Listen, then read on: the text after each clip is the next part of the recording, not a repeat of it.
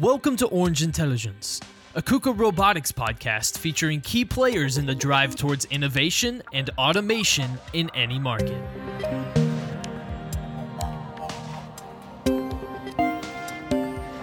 Hello and welcome to Orange Intelligence, everybody, a podcast by KUKA Robotics. I'm your host today, Tyler Kern, and today we are bringing you the State of the Union for Robotics, according to Simon Witten from KUKA Robotics. Simon is my guest today. He's the Senior VP of Sales and Marketing for North America for KUKA Robotics. Simon, thank you so much for joining me.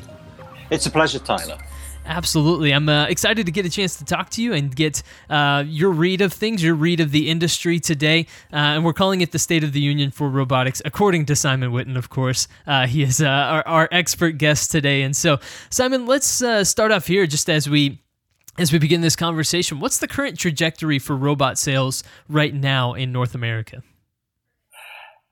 generally, it's pretty good. As we look forward, the you know the socio-economic drivers plus the technological drivers that that power the growth in robotics all look good.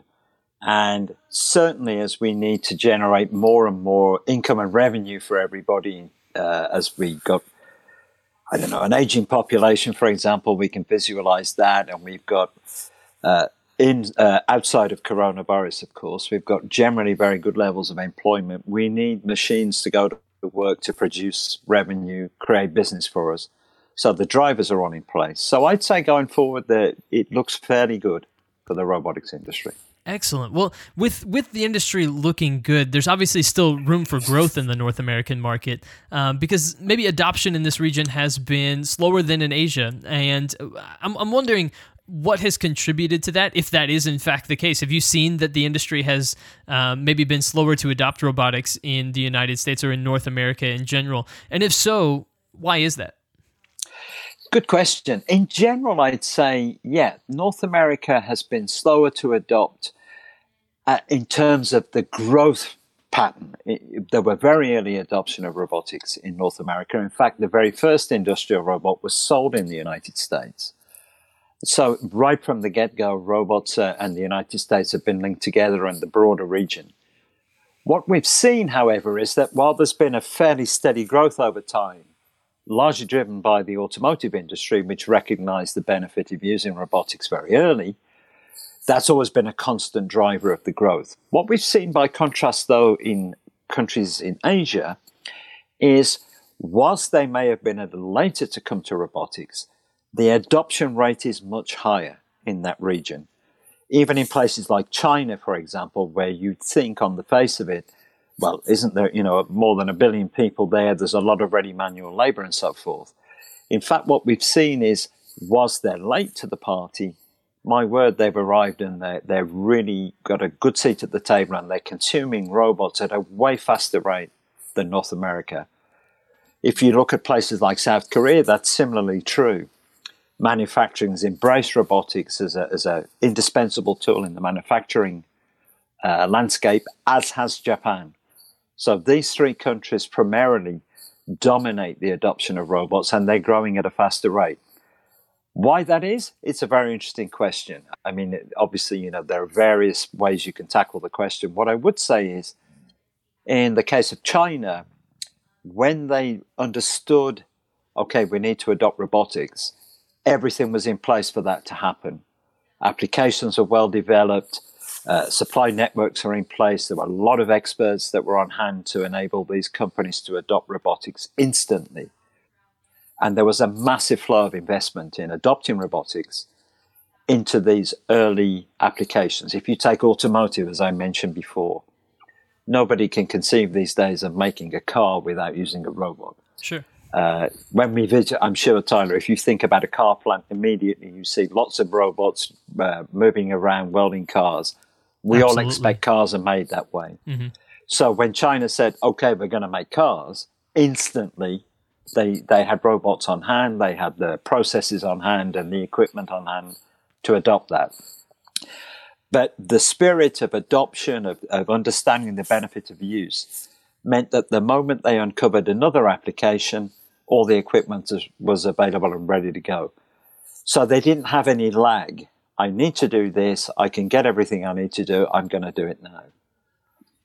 underlying all of that, I return to a point that I made before is that even though, if I speak of China, there's a big population, in fact, the, the one child policy has meant that you've got a lack of young skilled labor going into the manufacturing workforce. So that in, in unbelievable as it seems, in the manufacturing space, in factories, there aren't that many young people going in to do that work.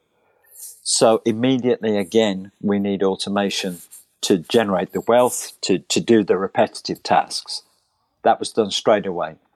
Now, if I contrast that with a mature country like uh, uh, the United States, excuse me, then you've got factories that are made up predominantly of people, and now you're asking how does that transition go from doing it with people to doing it with robots? And by definition, that's a slower transformation than an empty plant with no equipment. I'll just input robots in place. So the adoption rate in countries where there's a lack of ready labor is much stronger than in places where traditionally we turn to, to labor to do that work and you're looking for transformation. But the things are starting to line up in the same way as I mentioned before.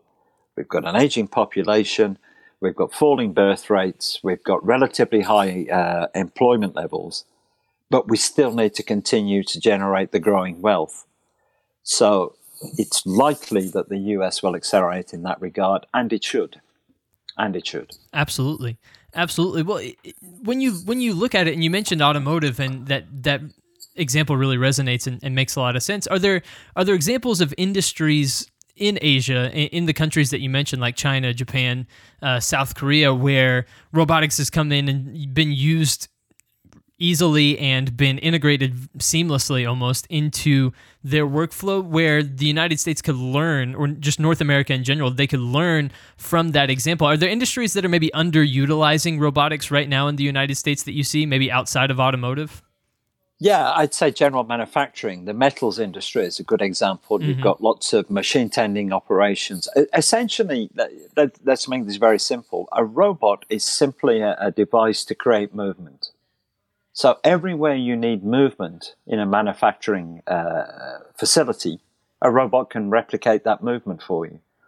And if you want extremely controlled, precise, efficient, high speed motion, then a robot is the perfect solution for that. So applications that are dull, dirty, and dangerous are perfect for a robot to do. And often, what what uh, drives the let's say the adoption of robotics it is not the cost of labor, it's the availability of labor.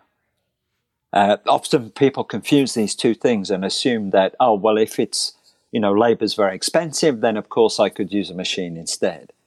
That, that's not what's tending to happen. It's the fact that a lot of manufacturers are realizing they can't find labor.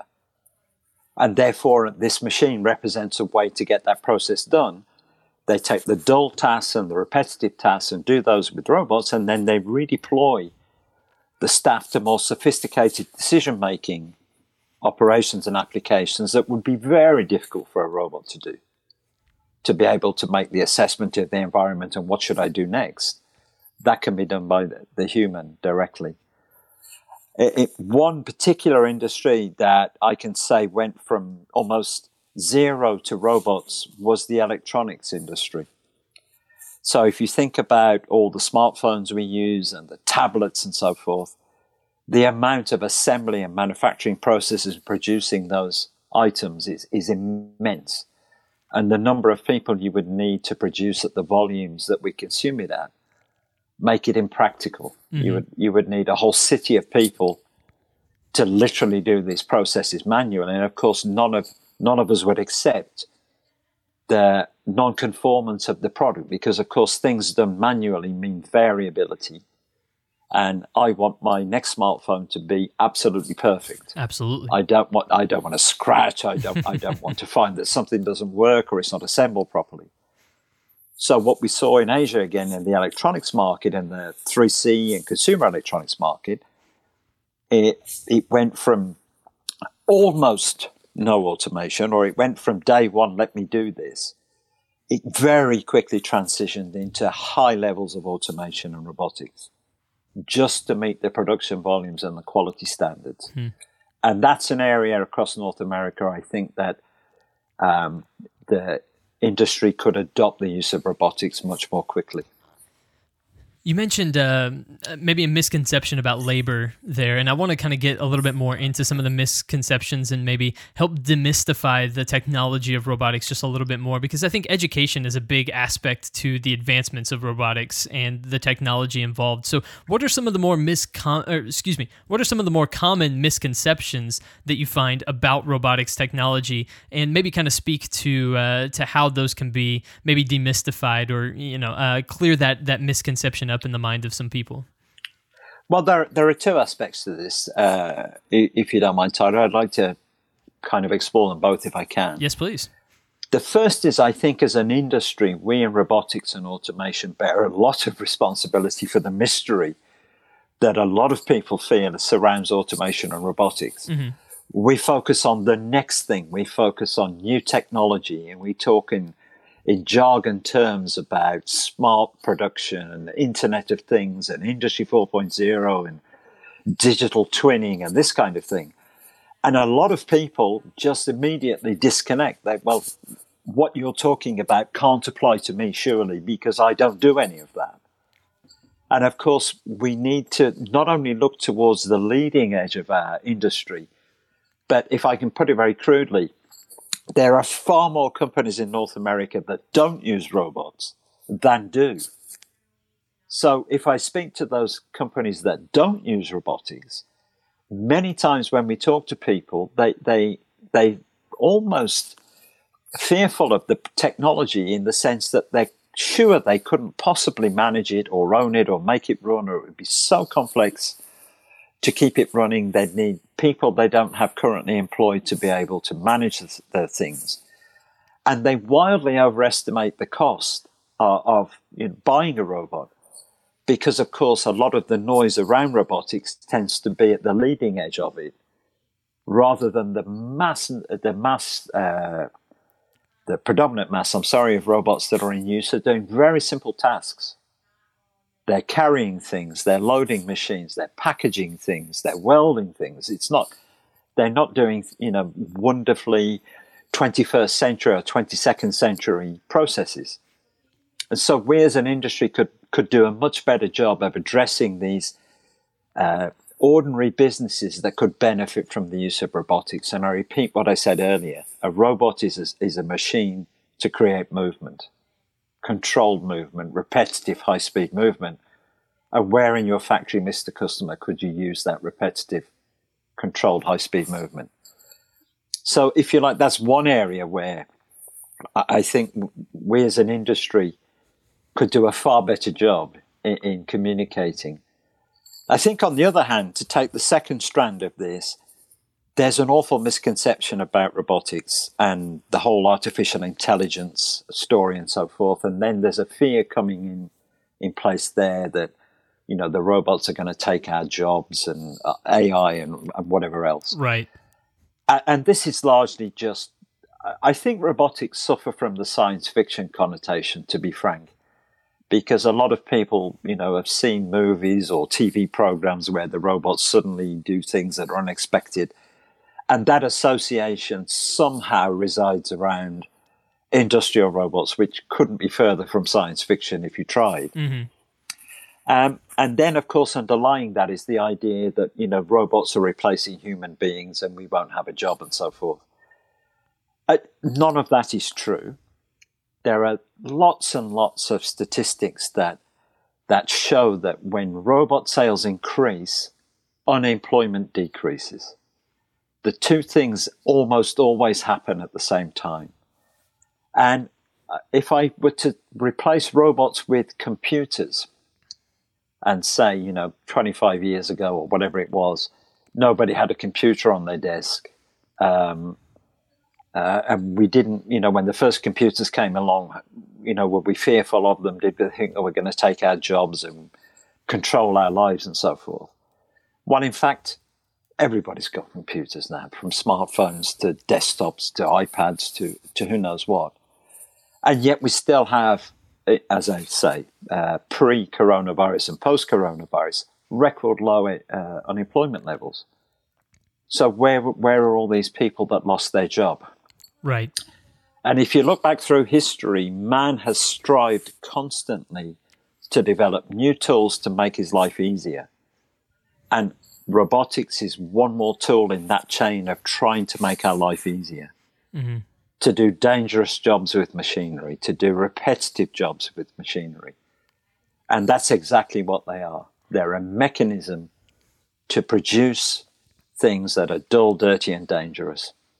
That's the vast majority of people do that. And the benefit, of course, is that the people can be used and redeployed elsewhere in the plant.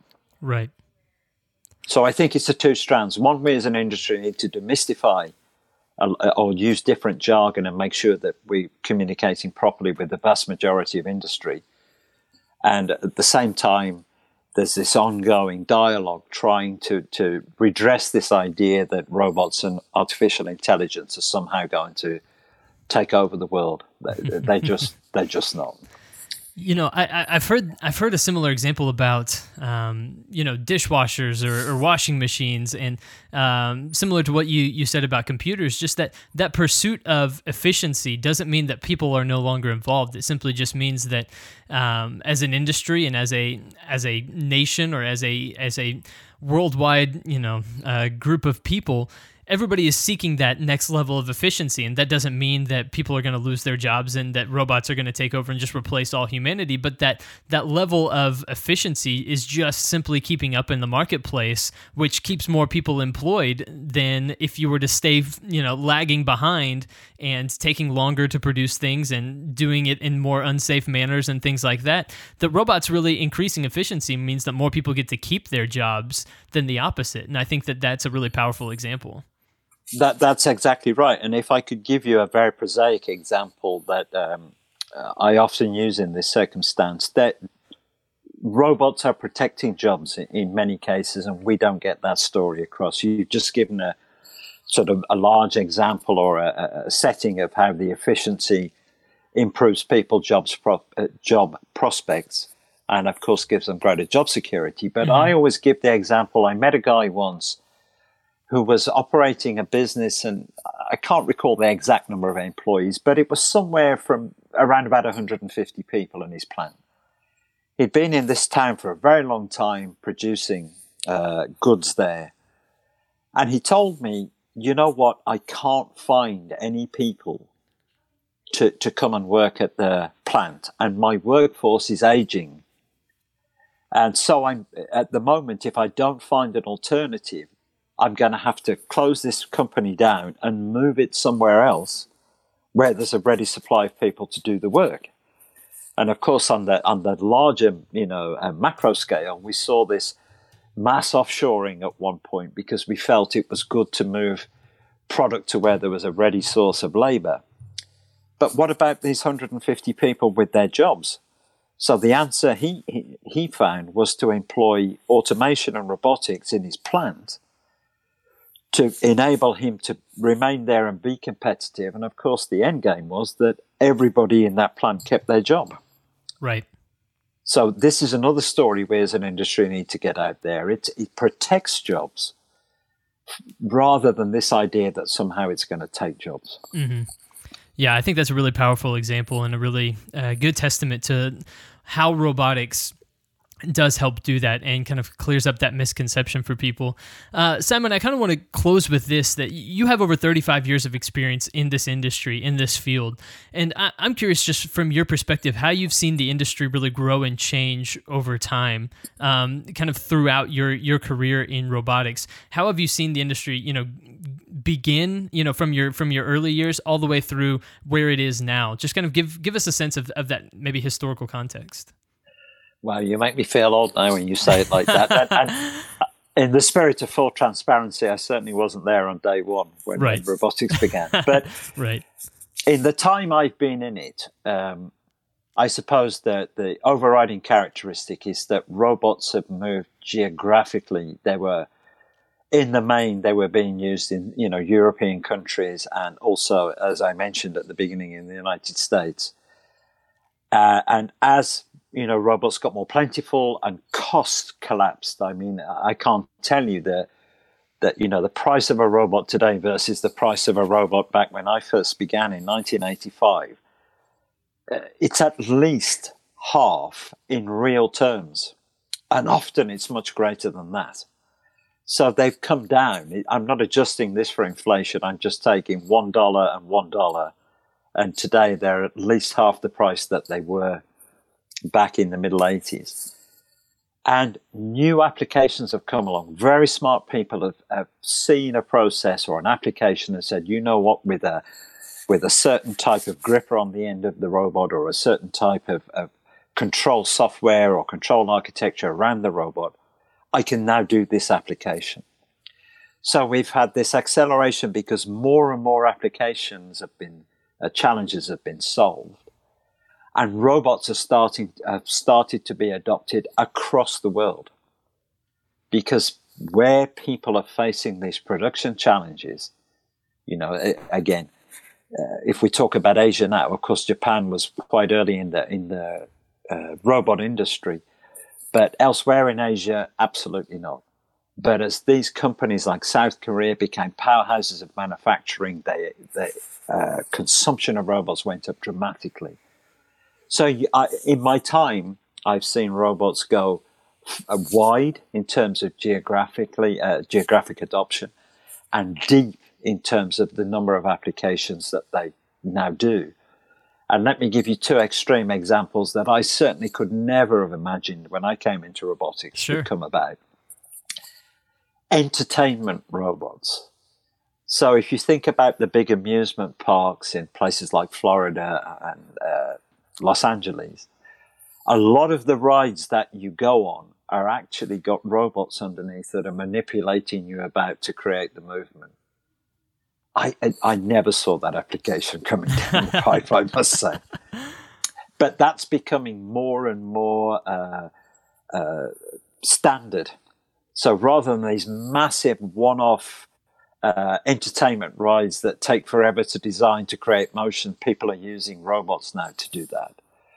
And then in, in surgery and in medicine, robots have found their way into that uh, field too. And we have one customer of ours which is, who has developed a process for replacing hair for those those of us that are follically challenged. And he's able to substitute hair from elsewhere on your body back into your head. I never saw that one coming down the pipe either. I'll be honest. That's uh, that's a pretty incredible example, and I might need the the number for that client um, when we're done here. But uh, uh, but you know that's those are two really incredible examples of just how the industry has developed and and grown over the years, and I'm sure that there are more applications that we haven't thought of yet that will continue to uh, to pop up over the years as uh, as robotics continues to uh, go forward and, and grow in the industry. And so, Simon, thank you so much for joining me and giving me your uh, state of the union for robotics. Uh, this was uh, this was really fun and getting a, kind of a snapshot view of where we are with robotics in North America and where we could continue to move move in the future. So, thank you so much for joining us for this episode. Thank you, Tyler. It was my pleasure. And everybody, thank you for listening to this episode of Orange Intelligence, a podcast by KUKA Robotics. We do appreciate it very, very much. Please go subscribe on iTunes or Apple Podcasts or wherever you get your podcasts these days, Google Podcasts. I know there's a lot of different podcast outlets. So please go subscribe there for more episodes of KUKA Robotics that will be coming down the pipeline very, very shortly. And uh, yeah, so make sure you hit subscribe to that. Like I mentioned before, I've been your host today, Tyler Kern. Thank you again for listening, and we'll be back soon with more episodes. But until then, have a great day.